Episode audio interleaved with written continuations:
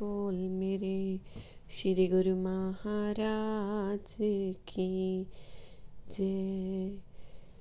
श्री श्री एक सौ आठ, श्री तीसरी पाशाह जी, श्री गुरु महाराज जी का जीवन, श्री आनंद सर, भाग दो। सब प्रेमियों का साहस रंग लाया, करता धरता तो श्री सतगुरुदेव महाराज जी स्वयं थे, परंतु सेवकों को भगवान सदा उच्च दर्जा देते हैं। सब में शक्ति की एक अनूठी लहर समा गई। इस लहर में डूबकर दिन रात प्रेमी जन सेवा में लगे रहे। वह दिवस आ गया। ये वह भाग्यशाली पुण्य दिवस, तेरह जनवरी सन 1961 शुक्रवार के दिन। श्री श्री 108 श्री सतगुरुदेव महाराज जी तीसरी पाशाह जी, बोरिंग का नल अपने कोमल कर कमलों में थम थाम कर श्री आनंद सर में जल डालने लगे। तब उनके श्री वस्त्र भी भीग गए, परंतु उन्हें इस समय श्री सतगुरुदेव महाराज जी, श्री दूसरी पाशाह जी की मौज के साकार होने की एक निराली प्रसन्नता में कुछ पता न चल रहा था। उन्होंने सबके सन्मुख इस तीरथ की उपमा बताई कि समय बिना चरण पादुका के श्री आनंद सर के तट पर आए। नंगे चरण ही इस पर विराजमान होकर अनुपाय अनुपम लीलाएँ की। उस दिन की शोभा श्री आनंद सर के तट पर अवर्णीय थी। श्री सतगुरुदेव महाराज जी की प्रसन्नता की सीमा न थी। इस प्रसन्नता रूपी समुद्र की लहरों में प्रेमियों ने भी जी भर कर गोते लगाए। पुलकित होकर प्रेम अमृत पिया। इस समय तक श्री आनंद सर का आठवां भाग ही पूरा बन कर तैयार हुआ था। इसी भाग को दो भागों में विभक्त किया गया। श्री सतगुरुदेव महाराज जी के लिए सेवकों ने पहले से ही एक नाव बनाई थी। उस नाव को श्री आनंद सर में लाया गया। श्री सतगुरुदेव महाराज जी ने प्रथम श्री आनंद सर के जल में चरण स्पर्श किए। पूर्ण नाम में विराजमान होकर इस सरोवर को किरदारत किया। इस विधि इसका धूमधाम से मुहूर्त किया। इसके पश्चात स्वयं श्री सतगुरुदेव महाराज जी ने इस सरोवर को पवित्र बनाने के लिए इसमें स्नान किया। इसके पश्चात सब संगत ने, अर्थात महात्मा भगत तथा बाइया भक्तानिया ने अपनी अपनी दिशा में स्नान किया। स्नान के पश्चात श्री सतगुरुदेव जी श्री आनंद सर के तट पर विराजमान हुए। उस समय प्रेमियों ने श्रद्धा एवं प्रेम के पुष्प श्री चरणों में भेंट किए। तीर्थ राज श्री आनंद सर पर अनुपम छटा सुहाई है। इष्ट देव कुल मालिक ने ये रचना मधुर रचाई है।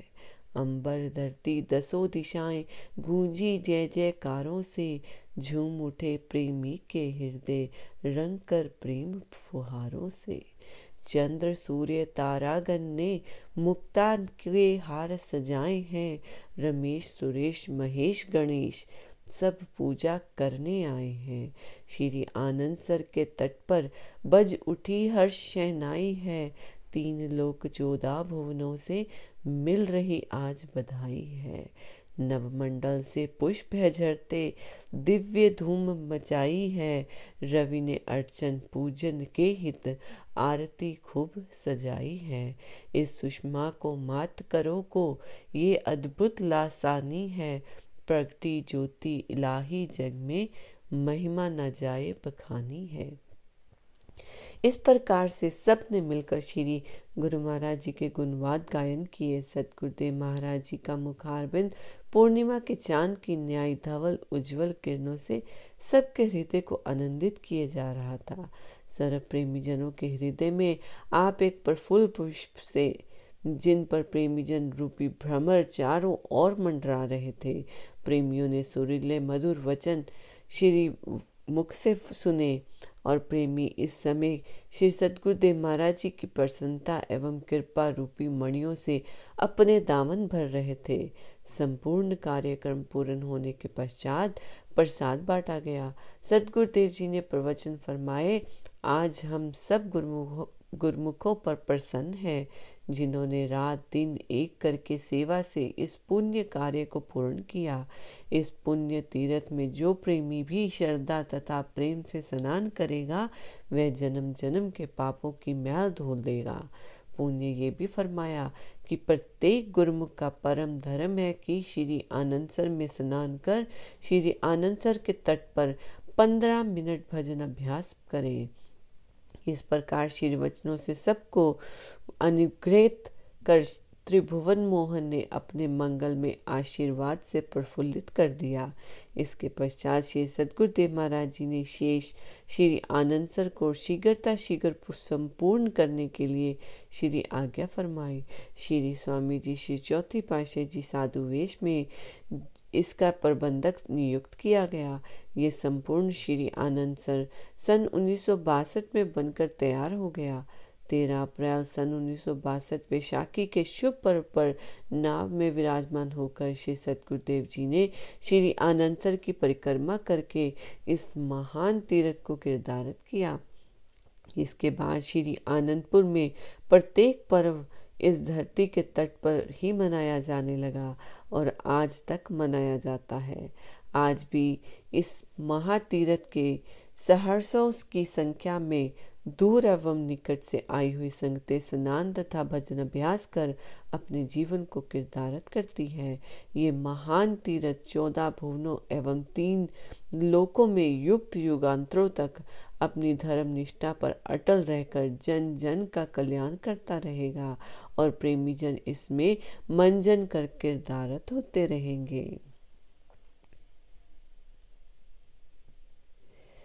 इसी श्री आनंद सर के कार्य के मध्य में श्री सतगुरुदेव जी ने अपनी बोरिंग खुदवाने की योजना बनाई, क्योंकि दो बावलियों जो पहले खुदवाई गई थी, जिनका संपूर्ण विवरण श्री आनंदपुर सत्संग आश्रम में दिया गया है, उनसे अब आवश्यकताएँ बढ़ने पर इतना जल ना मिल पाता था।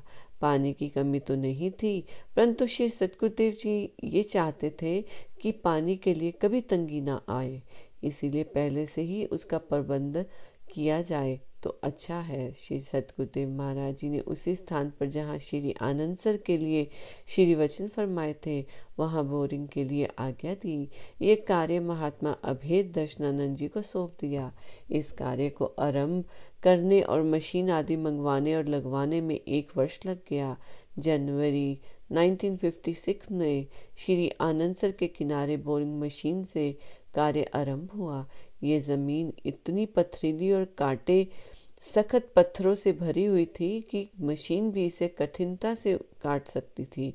कभी तो पूरे दिन में केवल छह इंच तक का पत्थर काट पाती। जैसा कि पहले कहा जा चुका है कि सतगुरुदेव महाराज जी समय के अनुसार, अर्थात प्रत्येक वर्ष में दो बार नया गाँव और दो बार श्री संत नगर में पधारते थे। कुछ दिनों पश्चात श्री आनंदपुर कृपा करते थे। ये परमारत का रूहानी कार्य भी साथ साथ चलता रहा। बोरिंग आरंभ करवाकर श्री सतगुरुदेव महाराज जी नया गाँव में विराजमान हो गए थे। इधर बोरिंग कठिनता से कुछ गहराई तक पहुँच, पहुँचा तो काले पत्थरों के अतिरिक्त पानी का कहीं चिन्ह तक भी न था। महात्मा जी ने श्री चरणों में विनय पत्रिका लिखी, जिसमें बोरिंग की कठिनता का वर्णन किया। उत्तर में कृपा पत्र में सतगुरुदेव महाराज जी ने फरमाया कि घबराने की ज़रूरत नहीं, काम करते चलो। उस स्थान से नई जगह पर डेढ़ फुट आगे की ओर पानी खोदना आरंभ करो। पानी निकल आएगा। श्री आज्ञा पाकर महात्मा जी ने वहीं से खोदना आरंभ कर दिया। श्री सतगुरुदेव जी ने भी कुछ दिन बाद श्री आनंदपुर में कृपा की। पत्थरों को काटने के चार वर्ष बाद अर्थात 1960 में गहराई एट 830 फुट तक पहुँच गई। इतना कड़ा परिश्रम करने पर भी पानी का चिन्ह तक दिखाई न देता था। प्रेमी सेवक हिम्मत हार बैठे। एवं श्री चरणों में विनय की, प्रभु, अब आप ही कृपा करिए, इतनी गहराई तक पहुँचाने पर भी पानी एक बूंद भी दिखाई नहीं देता। श्री सतगुरुदेव महाराज जी ने फरमाया, कल प्रातः से शाम तक इस कार्य को अवश्य पूरा करना है। आप गुरुमुखों की सेवा अवश्य रंग लाएगी। घबराने की आवश्यकता नहीं। गुरमुख सेवक उसी समय ही पुन बोरिंग की सेवा के लिए चल दिए। सारी रात मशीन पत्थर काटती रही। प्रातः समय श्री सतगुरुदेव महाराज जी ने कृपा की। दिन भर सतगुरुदेव महाराज जी वहाँ विराजमान रहे। सेवा का कार्य चलता रहा। अंत में 840 फुट के लगभग पहुँच गए, परंतु पानी निकलने की कोई आशा न थी। शाम चार बजे श्री सतगुरुदेव महाराज जी ने फरमाया, पानी तो ये देखो, निकल रहा है। घबराओ मत। इधर श्री सतगुरुदेव महाराज जी ने मशीन को नीच कर कमल लगाए। जो ही मशीन उस समय पत्थर काटने के लिए नीचे झुकी कि पानी की एक फुहार बह निकली। प्रेमियों ने ऊँचे स्वर में जयकारे बोले अधिक उत्साह से मशीन को तेज कर दिया। बस पानी भी पाताली झीर से ऊपर निकल आया। एक पाइप उसमें डाल दिया गया, जिससे पानी तेज़ी से बाहर निकला। सतगुरुदेव महाराज जी ने इस पाइप को नीच कर कमलों से पकड़ा। सभी प्रेमी दीवानों की न्यायी इस पाइप के आगे खड़े हो गए। किसी को ये होश भी न रहा कि हम गीले हो रहे हैं। श्री सतगुरुदेव जी ने पाइप को चारों ओर घुमाकर चारों दिशाओं एवं धरती तथा नव मंडल को अपनी शीतलता देकर सबको शीतल कर दिया। वहीं पर प्रसाद बांटकर श्री सतगुरुदेव जी रात्रि समय प्रेमियों सहित लौट आए। अब इस पानी को बढ़ने पर खेत तथा उद्यानों को भी बढ़ा दिया गया ताकि इसे उपयोग में लाकर संपूर्ण भोजन सामग्री आदि उपज की घर से ही जुटा ली जाए। जब श्री अनंतर का आठवां भाग 1961 में तैयार हुआ तो इस बोरिंग का पानी उसमें डाला गया। उस आठवें भाग को भरने में पूरा सप्ताह लग गया। उस समय कई प्रेमियों ने विनय की प्रभु इस श्री आनंद सर के इस छोटे से टुक, टुकड़े को भरने में पूरा सप्ताह लग गया तो पूरा श्री आनंद सर भरने में कितना समय लगेगा? श्री सतगुरुदेव जी ने फरमाया, आप श्री अनंसर तैयार तो करो, यहाँ पाताली गंगा निकलेगी, जिससे स्वयं श्री आनंदसर मधुर एवं शीतल जल से भरपूर हो जाएगा। श्री दरबार की महिमा तो दिन प्रतिदिन बढ़ती जा रही थी। इधर भगत भरत सिंह, जो कि सतगुरुदेव महाराज दूसरी पाशाह जी का उपदेशी था, उसे श्री आनंदपुर के विषय में कुछ ज्ञात ही नहीं था।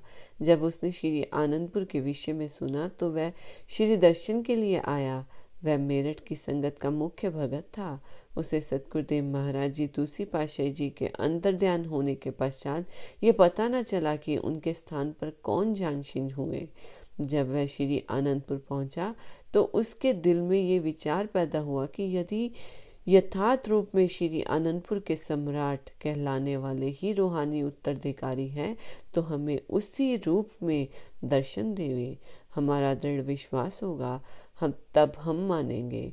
तो सचमुच ही उसे श्री दूसरी पाशे जी महाराज के रूप में दर्शन होने लगे। इस प्रकार तीन दिन उसे इसी स्वरूप के दर्शन होते रहे। चौथे दिन उसने आपके श्री चरणों में आकर विनय की, प्रभु, मैंने आपको बहुत कष्ट दिया, इसलिए क्षमा कीजिए। श्री सतगुरुदेव जी, प्रेमी संत महापुरुषों का अवतरण ही जन जन को परमारथ का लाभ प्राप्त करवाने के लिए होता है। इंसान जो ख्याल करता है, वही रूप बन जाता है। ये तो अपने ख्यालों पर निर्भर है। संत महापुरुष तो एक ही ज्योति से प्रकट होते हैं। चाहे उन्हें कोई श्री कृष्ण चंद्र जी के रूप में समझे अथवा गुरु नानक देव जी के, श्री कबीर साहिब जी का रूप में भी सब एक ही रूप है। अपने भावों के अनुसार ही रूप नज़र आएगा। विचार ही मनुष्य को वही रूप बना देते हैं। अब उस भगत जी ने पुण्य, क्षमा मांगकर विनय की कि यदि मेरठ की संगत को श्री दर्शन करने की आज्ञा मिले तो वह भी श्री दर्शन को दर्शनों से किरदारत हो। सतगुरुदेव महाराज जी ने करुणा के सागर अपनी कृपा फरमाई और वह संगत व्यास पूजा के पर्व पर श्री दर्शनों के लिए आने लगी। सन 1955 में जबकि श्री आनंद सर अभी आरंभ ही हुआ था, श्री सतगुरुदेव महाराज जी की मौज इसी संपूर्ण स्थान को उपासना के लिए योग्य बनाने की हुई। श्री आनंद सर के ठीक मध्य में 13 जनवरी 1955 को श्री परमहंस अद्वैत मंदिर की नींव रखकर उसका उद्घाटन किया। यहाँ पर भी सेवा आरंभ हुई। श्री आनंद सर श्री परमहंस अद्वैत मंदिर की सेवा एक साथ चलती गई। श्री आनंद सर तो एक ही लहर में झूम कर तैयार हो गया और श्री परमहंस अद्वैत मंदिर की सेवा धीरे धीरे चलती रही। यहाँ संगमरमर का काम शीघ्रता से संपन्न होने का न था। जब आप कार में विराजमान होकर श्री अनंतर तक पहुँचते तो कुछ प्रेमी कार के साथ भागना आरंभ कर देते। एक बार कार श्री मंदिर की तरफ़ जा रही थी। श्री सतगुरुदेव महाराज जी ने अपनी मौजवंश उनको फरमाया कि साथ साथ चलते हुए ये उच्चारण करो। प्रसन्नता को प्राप्त करने का यही रास्ता है। ऐसा प्रेमी जन बोलते हुए कार के साथ जाते तथा कार श्री परमहंस द्वैत मंदिर दूसरे स्थान पर पहुँच जाती। एक दिन सेवादार गुरमुख तन में होकर सेवा के कार्य में जुटे हुए थे। आपने सेवादार गुरुमुखों का उत्साह बढ़ाने और श्री दर्शन देने के लिए श्री परमहंस द्वैत मंदिर में पहले की भांति कृपा फरमाई। आपने कुछ सेवादार गुरुमुखों को संबोधित करके उस और संकेत किया तथा ये श्री वचन फरमाए कि हम इस जगह पर बैठकर अशांत रूहों को शांति तथा सुख प्रदान करेंगे और ये एक विशाल भवन बनेगा, जिसका नाम श्री आनंद शांति भवन होगा। प्रेमियों ने सोचा, शायद श्री आनंद सर तथा श्री परमहंस द्वैत मंदिर के लिए श्री वचन फरमा रहे हैं कि जैसे इनकी सेवा में प्रसन्नता प्राप्त हो रही है, वैसे ही इनके बन जाने पर ये प्रसन्नतादायक होंगे। किंतु श्री सतगुरुदेव जी, भविष्यवाणी का संकेत किसी दूसरी ओर था। श्री सतगुरुदेव महाराज जी प्राय ये वचन फरमाया करते थे कि समय कीमती है और आप लोगों ने सेवा बहुत करनी है। जो समय हाथ में आया है, उसी में ही लाभ उठा लो। मानव जन्म को प्राप्त कर सत्पुरुषों की संगति प्राप्त हो गई है। ऐसे सौभाग्यशाली दुर्लभ संयोग को यूँ ही व्यर्थ नहीं गंवाना चाहिए। इसीलिए इसी समय में ही ऐसी कमाई कर लो, जिससे चौरासी लाख योनिया ना भटकना पड़े। आपने स्वयं भी ऐसे ही शीघ्रता शीघ्र इसी श्री आनंदपुर की रचना को नए रूप में और नए ढंग से साज सवार दिया, जिसकी कल्पना भी नहीं की जा सकती। सन 1956 में राजस्थान के कुछ प्रेमियों ने श्री सतगुरुदेव महाराज जी के राजस्थान में कृपा करने के लिए आग्रह किया। श्री सतगुरुदेव महाराज जी ने वहाँ कृपा की तथा इसी राजस्थान की यात्रा करते हुए एक बार आप राजकोट, गुजरात पधारे। महात्मा परम विवेकानंद जी ने वहाँ के एक सेठ से सतगुरुदेव महाराज जी के ठहरने के लिए दो तीन दिन के लिए एक कोठी मांगी और उसने स्वीकार कर लिया। जब भक्तों ने श्री सतगुरुदेव महाराज जी के विराजमान होने के पलंग सजाया और चादर लगाने के लिए दीवार में कीले लगाने का विचार किया तो सेठ के घर वालों ने कीले लगाने से इनकार कर दिया और कहा कि हम कीले नहीं लगाने देंगे। यदि तुम्हें किले लगानी है तो किसी और कोठी की खोज करो। भक्तों ने चादर लगाने का विचार छोड़ दिया। जब श्री सतगुरुदेव महाराज जी ने उस कोठी में कृपा की, श्री दर्शन करने तथा सत्संग अमृत वर्षा सुनने के लिए राजकोट और उसके आसपास की संगत भी आई। उस सेठ के घर के सब सदस्य भी वहाँ आए। सतगुरुदेव महाराज जी ने वचन फरमाए, गुरुमुखो, संसार में रहना मना नहीं है। परंतु युक्ति से मुक्ति मिलती है। बिना युक्ति के मनुष्य की सुरती मोह बंधन में कैद हो जाती है। वह कौन सी युक्ति है कि अंदर की वस्तु अंदर रखो और बाहर की चीज़ को बाहर रखो? तो सुखी और आज़ाद रहोगे। उदाहरणता, खाने की चीज़ें ले लो। अखरोट, बादाम, नारियल और अनेक वस्तुएँ जिनका ऊपर का भाग फेंक दिया जाता है और अंदर का भाग खा लिया जाता है। ये यदि कोई इसके विपरीत काम करेगा अर्थात ऊपर के छिलके खाएगा तो उसका स्वास्थ्य बिगड़ जाएगा और हो सकता है कि उसे अपने जीवन से ही हाथ धोने पड़े। इसी प्रकार पह, पहनने को कपड़े ही ले लो। यदि कोई मनुष्य अंदर पहनने वाली बनियान को कमीज और कोट के ऊपर पहने तो इसे कोई भी बुद्धिमान नहीं कहेगा। इस तरह एक मकान को ही ले लो। मकान के अंदर तुमने रहना है परंतु मकान को हृदय में नहीं बसाना। जैसे कि नाव जल में रह, रहे तो कोई भय नहीं परंतु जब नाव में जल भर जाता है तो नाव डूबने लगती है। इसी प्रकार अपने मन में बसाने की चीज़ सदगुरु का शब्द मालिक का सच्चा नाम है और बाहरी चीज़ें शरीर के उपयोग की हैं। सदा अपने मन की निरख परख करनी चाहिए। एक बार जो चीज़ अंदर चली जाती है वह चीज़ अपना स्वभाव डाले बिना नहीं रहती। संसार में जितने लोग दुखी दिखाई देते हैं ये सब अपनी अस, इच्छाओं का परिणाम भोग रहे हैं। संत महापुरुष चेतावनी देते हैं और जीवों के मन को का रुख बदलने के लिए समझाते हैं। इसलिए गुरुमुखों का सदा ध्यान रखना चाहिए कि अंदर सतगुरु का शब्द और ध्यान बसाना है और जन, जल कमल की भांति संसार में रहकर सच्चा आनंद प्राप्त करना है।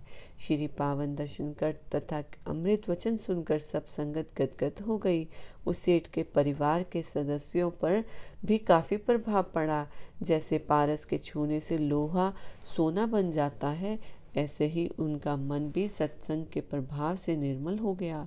परिणाम ये हुआ कि जो पहले दीवार में कीले लगाने से मना कर रहे थे, उन्हीं में से एक ने कहा सतगुरुदेव जी की चादर लगाने के लिए कीले दीवार की अपेक्षा हमारे सर में गाड़ दी जाए तो हम अपने आप को भाग्यशाली समझेंगे। हमारे ओह भाग्य है कि दुर्धाम के मालिक हमें घर बैठे ही अपने पावन दर्शन देने आए हैं। श्री चरणों में विनय की कि हमें क्षमा किया जाए जो हमने भक्तों को दीवार में कीले लगाने के लिए मना किया। श्री सतगुरुदेव महाराज जी ने बड़े प्रेम से उत्तर दिया। संत महापुरुषों के दर्शन करने तथा वचन सुनने से वास्तविक ज्ञान प्राप्त हो जाता है और उसी ज्ञान से ही मनुष्य सत्य असत्य की परख कर सकता है। हम आपसे बहुत प्रसन्न हैं। इस परिवर्तन से प्रयत्न प्रमाण मिलता है कि संत महापुरुषों की संति का प्रभाव कैसा अनूठा है। कहाँ ये हालत है कि दीवार में कील लगाने से साधारण हानि भी सहन नहीं हो रही थी और अब सेवा के लिए अपना सिर भी हाजिर है। सन 1956 में व्यास पूजा पर्व पर नए शरणागतों में से कुछ एक ने साधु वेश के लिए विनय की। आपने उनको साधु वेश प्रदान किया। आपकी श्री मौज अपने अनन्य शिष्य श्री स्वामी पंचम पाशाह जी महाराज को साधु वेश प्रदान करने की हुई। सतगुरुदेव महाराज जी तीसरी पाशाह जी ने जन्माष्टमी पर पर 2 सितंबर 1956 में आपको साधु वेश प्रदान किया। इनका शुभ नाम श्री महात्मा दर्शन पूरन आनंद जी रखा। इस समय श्री सतगुरुदेव जी तीसरी पाशाही जी की प्रसन्नता का ठिकाना न था। वह दिल ही दिल में इस प्रसन्नता को अनुभव कर रहे थे कि उन्होंने इस भक्ति परमारथ के सूर्य को युग युगांतरों तक उदित रखने के कार्य को पूरा कर लिया है। उन्होंने जैसे अपने श्री परमहंस दयाल जी, श्री पहली पाशाह जी तथा दूसरी पाशे जी के कार्य को पूर्ण किया। इसी भक्ति रूपी पुष्प की सुगंधी देश विदेश के कोने कोने तक फैलानी चाहिए। इस सुगंधी को जन जन तक पहुँचाने के लिए आपने तंदरू परिक्ष्मी को योगी के को प्राप्त कर लिया। बोलो, जयकारा, बोल मेरे। श्री गुरु महाराज की जय। बोलो, साचे दरबार की